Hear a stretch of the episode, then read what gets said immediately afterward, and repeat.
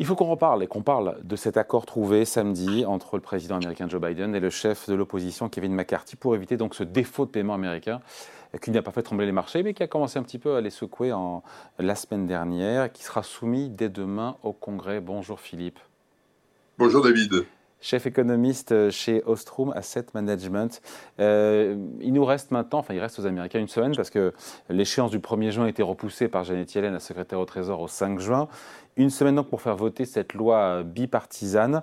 Euh, on, peut dire que ça y est, euh, les Américains sont tirés d'affaire, hors de danger, ou il y a encore une infime chance bah, qu'il y, ait un problème et qu'il n'y ait pas de vote bipartisan? Non, il est probable que la loi sera, votée.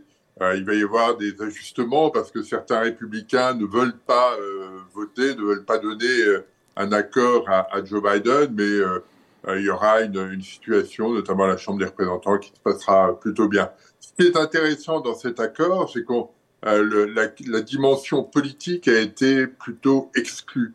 C'est-à-dire qu'au mois d'avril, quand McCarthy avait fait une proposition, il envisageait une rediscussion de ce plafond de la dette dans un an, c'est-à-dire au moment où euh, les candidats républicains et démocrates étaient en pleine euh, campagne électorale, ce qui aurait été euh, préoccupant et problématique. Là, la, prochaine étape, ce sera après les élections présidentielles américaines. Donc cette dimension politique était, à mon sens, la plus forte dans ces discussions a été exclue, reportée, et c'est plutôt, euh, c'est plutôt un bon signal. Donc, euh, sur le reste, on a des choses assez euh, classiques. On va limiter certaines dépenses. On ne touche pas aux dépenses militaires. on donne des gages à certains républicains sur la façon dont on va pouvoir acquérir des droits sociaux. il va falloir avoir certaines contraintes, etc. Mais ça, c'est encore discutable. Mais je ne pense pas que ce soit un, facteur pénalisant pour le vote de cette, de cette loi. Donc à vous écouter, cet accord, Philippe, est un, bah, pour le coup, est un vrai compromis avec réduction de dépenses sans casser euh, les programmes euh, publics essentiels comme le souhaitait Joe Biden. Qui a fait le plus d'efforts? C'est vraiment un compromis Les deux parties ont fait des efforts? Oui, c'est assez. Moi, je trouve que le, le, le, résultat est assez neutre finalement. Euh, on, euh, on, touche un petit peu ici, on touche un petit peu là, mais sans, euh, sans rupture par rapport au programme qui, était, qui est celui du gouvernement américain. L'Inflation Reduction Act n'est pas du tout discuté. Euh, et, et, alors, le, le, point, pour moi, le, le, point le préoccupant de cet accord, euh, c'est que finalement, les républicains ont réussi à, euh, à extorquer, même si Joe Biden, à mon avis, n'a pas résisté plus que ça, euh, à l'ouverture d'un certain nombre de, euh, de, de, points de recherche d'énergie fossile, pétrole ou gaz.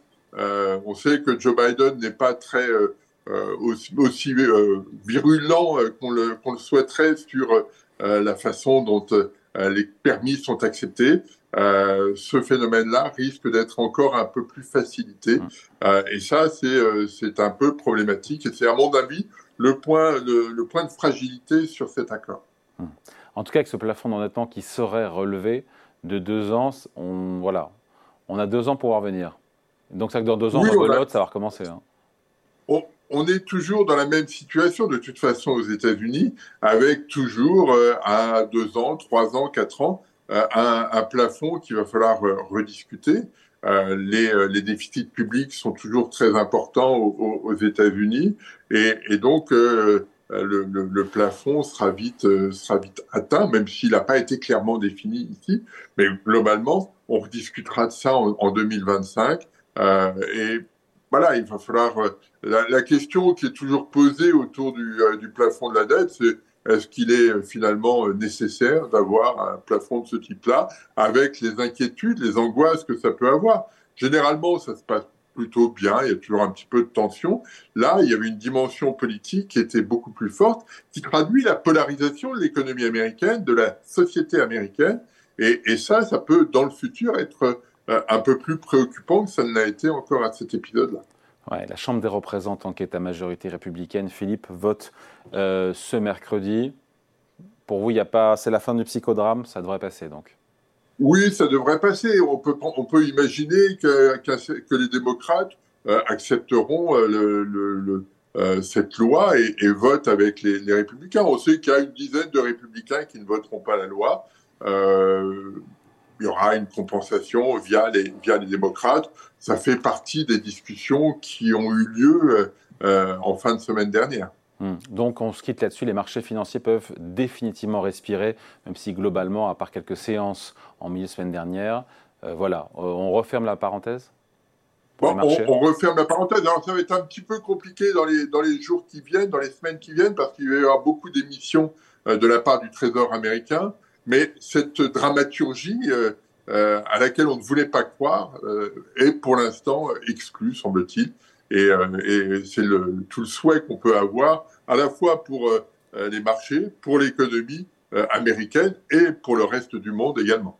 Allez, merci beaucoup. Explication signée Philippe Wechter, chef économiste d'Ostrom Asset Management. Merci Philippe, salut. Merci David.